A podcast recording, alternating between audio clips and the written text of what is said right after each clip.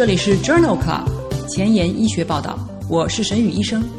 每周五天，每天半小时，只讨论最新的顶尖专科文献，介绍给感兴趣的同行们。Journal Club 是双周刊，分十个专科话题。这一周五天分别是心脏科、呼吸科、消化科、神经科和内分泌科。别忘了关注公众号，订阅我们的节目哦。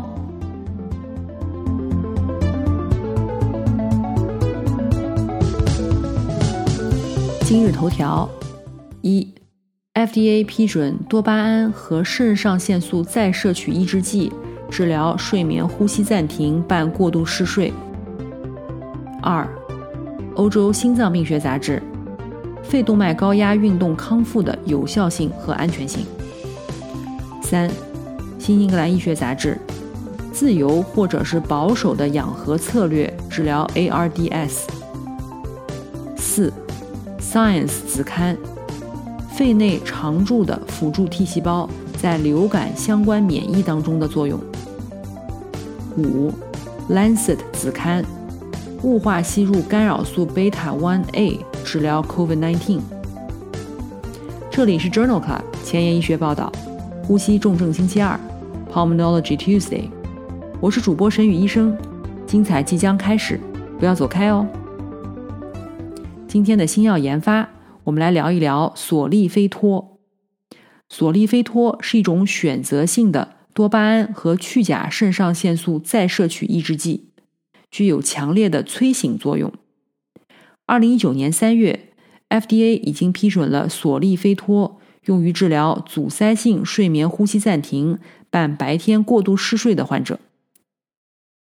在第九十二期的《呼吸重症星期二》节目当中。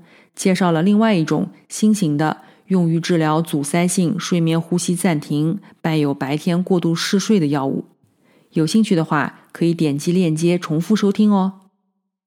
关于索利菲托的三期临床研究发表在了二零一九年六月份的《美国呼吸与重症医学杂志》上。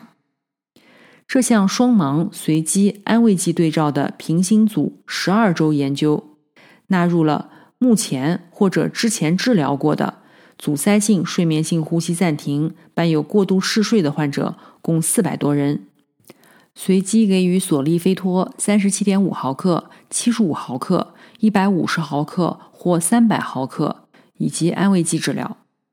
所有剂量的索利非托治疗组患者保持清醒的时间均改善，睡眠潜伏期改善，Epworth 嗜睡量表评分改善。P 值均小于零点零五，而且在研究的第一周就发现了剂量依赖的效应，并且维持到了研究结束。除了三十七点五毫克索利非托以外，所有剂量组的索利非托治疗以后，患者的整体印象评分改善。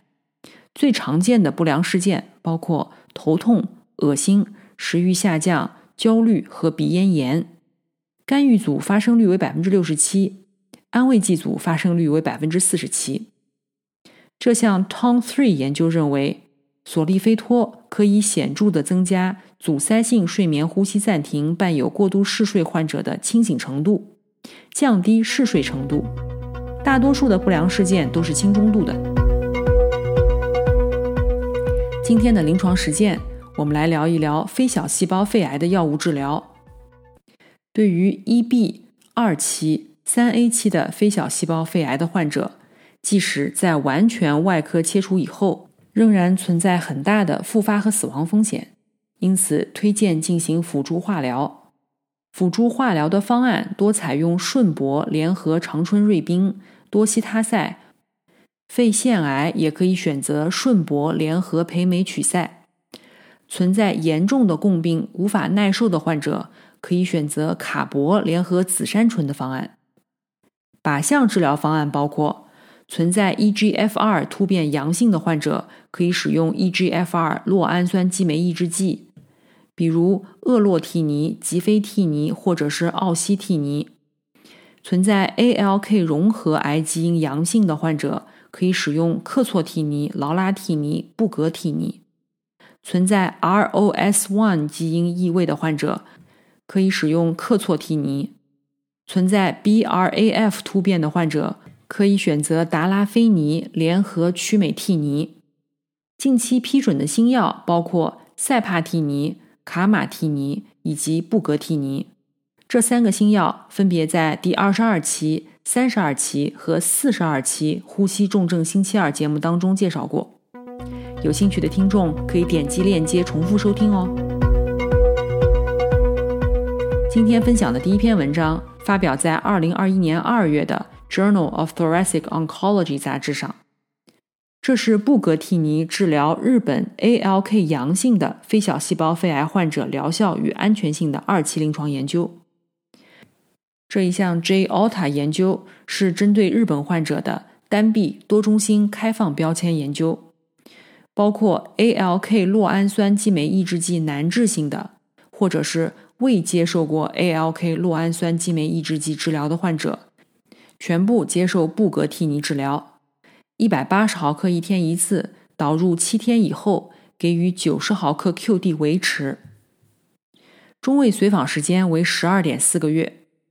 在埃勒替尼难治性的非小细胞肺癌患者当中，客观缓解率达到百分之三十四，中位缓解持续时间为十一个月，疾病控制率为百分之七十九，中位无进展生存期为七点三个月。八名患者在基线时存在颅内转移，其中两人颅内病灶缓解。布格替尼对于 G 幺二零二 R、I 幺幺七幺 N、V 幺幺八零 L 和 L 幺幺九六 M 突变的患者均具有抗肿瘤的活性。这项 J-ALTA 研究认为，布格替尼对于埃勒替尼难治性的 ALK 阳性的非小细胞肺癌患者。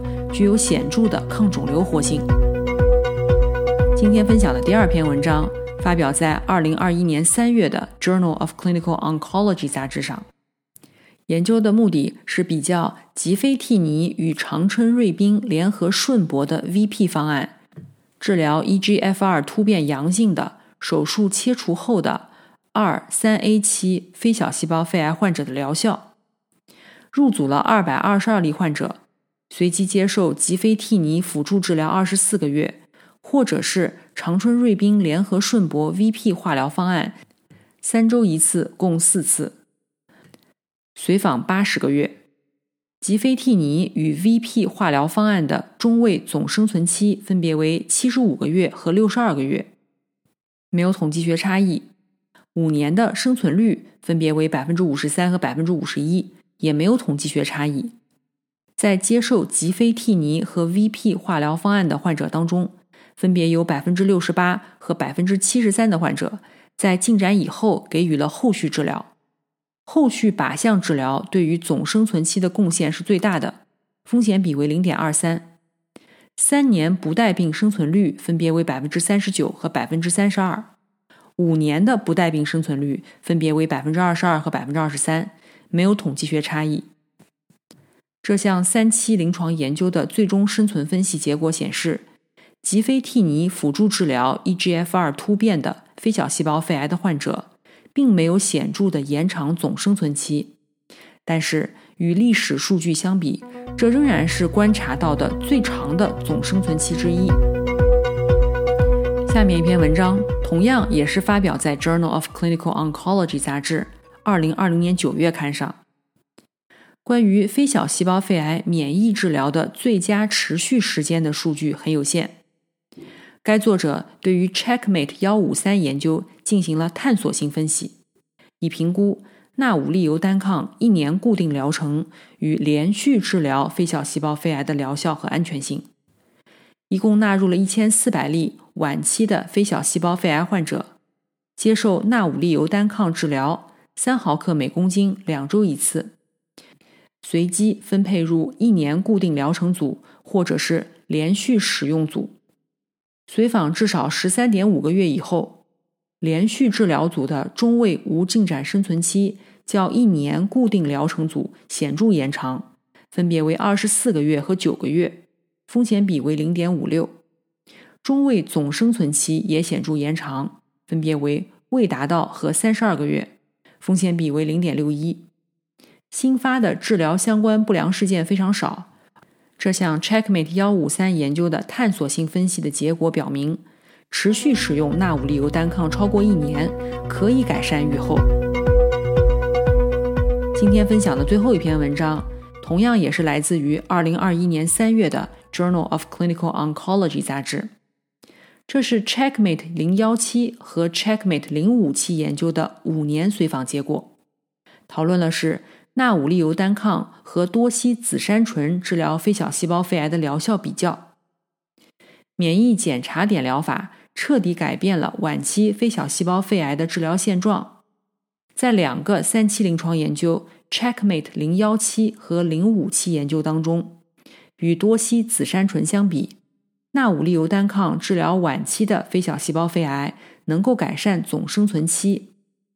这篇文章报告了这两项研究的五年随访结果，一共入组了八百五十四例患者，在一线铂类化疗期间或者之后出现了疾病进展，随机接受纳武利尤单抗或者是多西紫杉醇，直到疾病进展或者出现不可接受的毒性。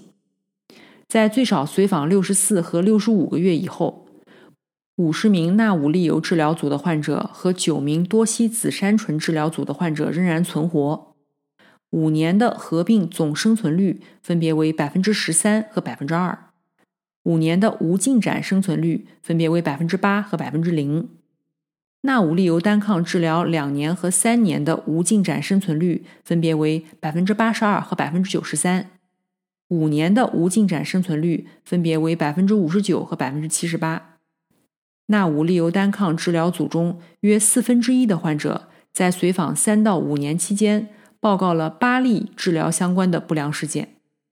这项 Checkmate 零幺七和零五七研究的五年随访结果认为，纳武利尤单抗与多西紫杉醇相比，继续表现出了生存优势。今天的临床实践第二部分，我们来聊一聊急性呼吸窘迫综合症 （ARDS）。ARDS 的特征是急性发作的双侧肺泡浸润和低氧血症。大多数患者建议直接进行完全支持模式的有创机械通气。关键性的支持治疗包括合理使用镇静剂、严密的血流动力学管理、营养支持、血糖控制。快速评估和治疗院内肺炎，以及预防深静脉血栓和胃肠道出血。在二零二零年三月的《新英格兰医学杂志》上发表了一篇 Local Two 研究，讨论的是自由或者保守的氧合策略治疗 ARDS 的有效性。虽然对于 ARDS 的患者，指南推荐的目标动脉血氧分压在五十五到八十毫米汞柱之间。但是缺乏对该范围的前瞻性验证。这一项多中心的随机研究当中，作者假设这一范围内偏低的氧分压可以改善 ARDS 患者的预后。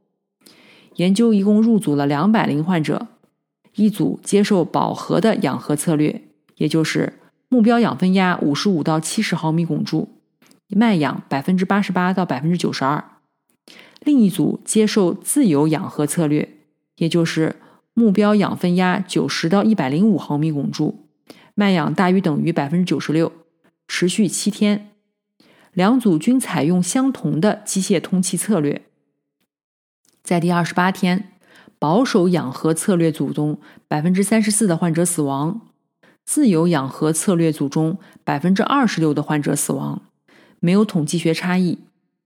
在第九十天，死亡率分别为百分之四十四和百分之三十，组间差异达到百分之十四，有统计学意义。保守氧合策略组发生了五例肠系膜缺血事件。这项 Local Two 研究认为，在 ARDS 患者当中，早期暴露于氧分压五十五到七十毫米汞柱之间的饱和氧合策略，并不能够增加二十八天的生存率。今天分享的第二篇文章发表在《JAMA》二零二零年二月刊上。这项随机对照研究的目的是讨论静脉注射干扰素贝塔 1a 治疗 ARDS 的疗效。这是一项多中心随机双盲平行组的实验，纳入了中重度的 ARDS 患者三百人，随机给予干扰素贝塔 1A 或者是安慰剂治疗六天。在第二十八天，干扰素组当中，死亡和无呼吸机天数的中位复合评分为十天，安慰剂组为八点五天，两组之间没有统计学差异。第二十八天的死亡率方面，两组之间也没有统计学差异。这项研究认为，在中重度的 ARDS 患者当中，静脉注射干扰素贝塔 1A 连续六天，并不能够改善死亡风险，或者是二十八天内无呼吸机的天数。该结果不支持使用干扰素贝塔 1A 治疗 ARDS。今天分享的第三篇文章，同样也是来自于《JAMA》二零二零年七月刊。这是一项系统综述和荟萃分析。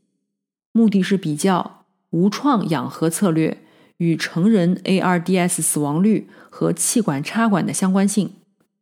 研究纳入了二十五项随机临床研究，涉及三千八百名患者。与标准吸氧相比，头盔式的无创通气治疗和口罩式无创通气治疗与死亡率显著降低相关，风险比为零点四和零点八三。头盔式的无创通气、口罩式无创通气和高流量鼻导管吸氧与气管插管风险降低显著相关，风险比分别为零点二六、零点七六和零点七六。这项荟萃分析认为，急性低氧性呼吸衰竭的患者当中，使用无创氧合策略与死亡风险降低有关。今天分享的最后一篇文章。发表在《American Journal of Emergency Medicine》二零二零年七月刊上。这是一项半随机研究，评价的是无创持续正压通气 （CPAP） 是否能够比面罩给氧更快地降低一氧化碳中毒患者当中一氧化碳的水平。作者开展的这一项半随机研究纳入了。就诊时一氧化碳水平百分之二十到百分之三十五的成人患者，随机给予非再吸入型面罩或者是 CPAP，CPAP 的参数为氧浓度百分之百，呼气末的正压五厘米水柱，氧流量为十五升每分，持续九十分钟。一年期间纳入了四十五例患者，平均年龄四十岁，他们最常见的症状是头痛。初始的一氧化碳水平中位值为百分之二十五，CPAP 组当中一氧化碳半衰期中位数显著较短，分别为四十五分钟和一百零五分钟。三十分钟、六十分钟和九十分钟的时候，一氧化碳水平较低，而且在急诊室停留的时间也比较短，分别为一百二十五分钟和一百八十五分钟。这项半随机研究认为。只要患者没有发生精神状态的改变，CPAP 似乎是一种低风险的干预措施，可能比传统的吸氧方法能够更快地清除体内的一氧化碳。今天的交叉学科板块，我们来讨论一篇康复科与呼吸科交叉的文章。这篇文章发表在了《欧洲心脏杂志》二零二零年十一月刊上。这一项前瞻性随机对照多中心研究，旨在评估运动训练对于肺动脉高压和慢性血栓性肺动脉高压患者的有效性和安全性。这一项研究在十个欧洲国家的十一个中心开展，共纳入了一百零九名患者，八十五名女性，平均年龄五十三岁，平均肺动脉压为四十六毫米汞柱。训练组的患者进行标准化的住院康复，平均二十五天。出院以后进行家中训练。与对照组相比，训练组的患者六分钟步行距离显著提高了三十四米，p 值小于零点零零零一。运动训练是可行、安全且可以接受的。次要终点显示生活质量改善，短期健康调查评分增加七点三分。WHO 功能评分改善九比一，耗氧峰值增加了零点九毫升每分钟每公斤。作者认为，这是第一个多中心，也是迄今为止最大的一项关于运动训练作为肺动脉高压和慢性血栓性肺动脉高压患者治疗可行性、安全性和有效性的研究。在这项研究当中，十个欧洲国家成功的建立了医院内开展的标准化培训方案。今天的前沿医学，我们来聊一聊肺内常驻辅助 T 细胞在流感相关免疫当中的作用。文章发表在了二零二一年一月的《Science》子刊上。虽然已经有有效的流感疫苗，但是流感仍然是一种可以致命的传染病。为了改进疫苗，更好地了解感染部位的免疫反应是至关重要的。在流感感染以后，T 细胞在肺组织中克隆扩增，并常驻在肺组织中，随时准备对于随后的感染做出快速反应。来自瑞士巴塞尔大学和梅奥诊所的研究人员描述了。在流感感染期间，常驻肺部的 CD4 阳性 T 细胞的动态转录调控过程，并确定了一种长寿的 BCL6 基因依赖的细胞群，称之为常驻辅助 T 细胞。常驻辅助 T 细胞并不是位于淋巴结内，而存在于肺组织当中。它们与 B 细胞紧密定位于可诱导的。支气管相关淋巴组织当中，CD4 阳性 T 细胞中 BCL6 基因缺失，可以导致 CD4 阳性 T 细胞在支气管相关淋巴组织以外重新分配，局部抗体产生受损。这项基础研究强调了支气管相关淋巴组织是 T 常驻辅助细胞的稳定生态位。在肺组织中诱导常驻辅助 T 细胞的疫苗接种策略，可能是十分有前途的。今天的 COVID-19 板块，我们来聊一聊雾化吸入干扰素贝塔 1a 治疗 COVID-19 患者的二期临床研究。这项研究发表在2021年2月的《Lancet 呼吸病学》子刊上。这项多中心随机双盲安慰剂对照的二期临床研究。招募了一百例十八岁以上因为 COVID-19 症状住院的确诊的 COVID-19 患者，随机接受雾化吸入干扰素贝塔 1a 或者是安慰剂治疗，持续十四天。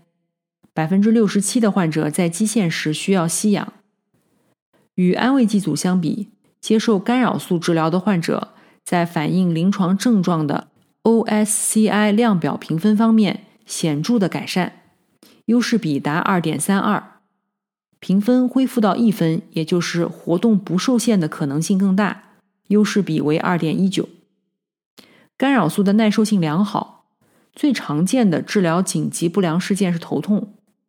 安慰剂组有三人死亡，干扰素治疗组无一人死亡。这项二期临床研究认为，接受干扰素贝塔 1a 治疗的 COVID-19 患者。病情恢复的几率更大，而且恢复的更快。今天就聊到这里。如果你真心喜欢我的节目，不用给我点赞，现在就去转发分享吧。像我一样，把知识免费的传递给需要的朋友。